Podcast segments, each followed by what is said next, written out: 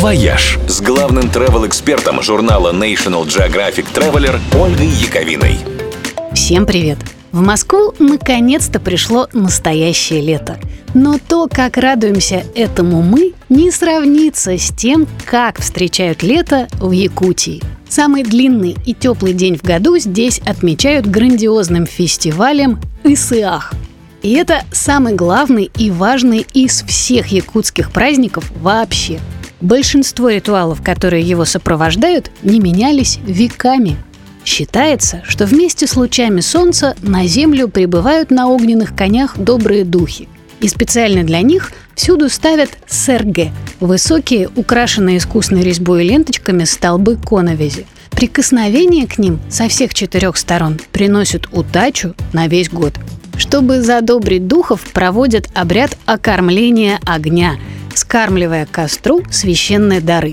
Везде и всюду устраивают масштабные танцы и красочные представления в национальных костюмах.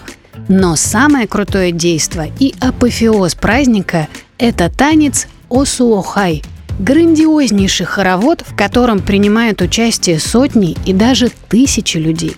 В 2012 году Осуохай в Якутске собрал более 15 тысяч участников – и это мировой рекорд, внесенный в книгу Гиннуса. Хороводище.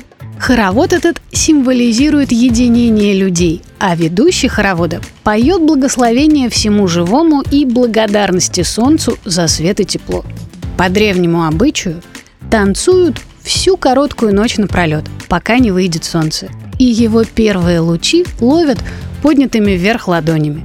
И этот обряд под названием кюн керсюте – один из самых красивых и вдохновляющих.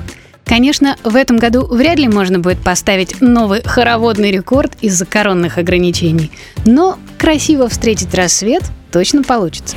«Вояж» – радио 7 на семи холмах –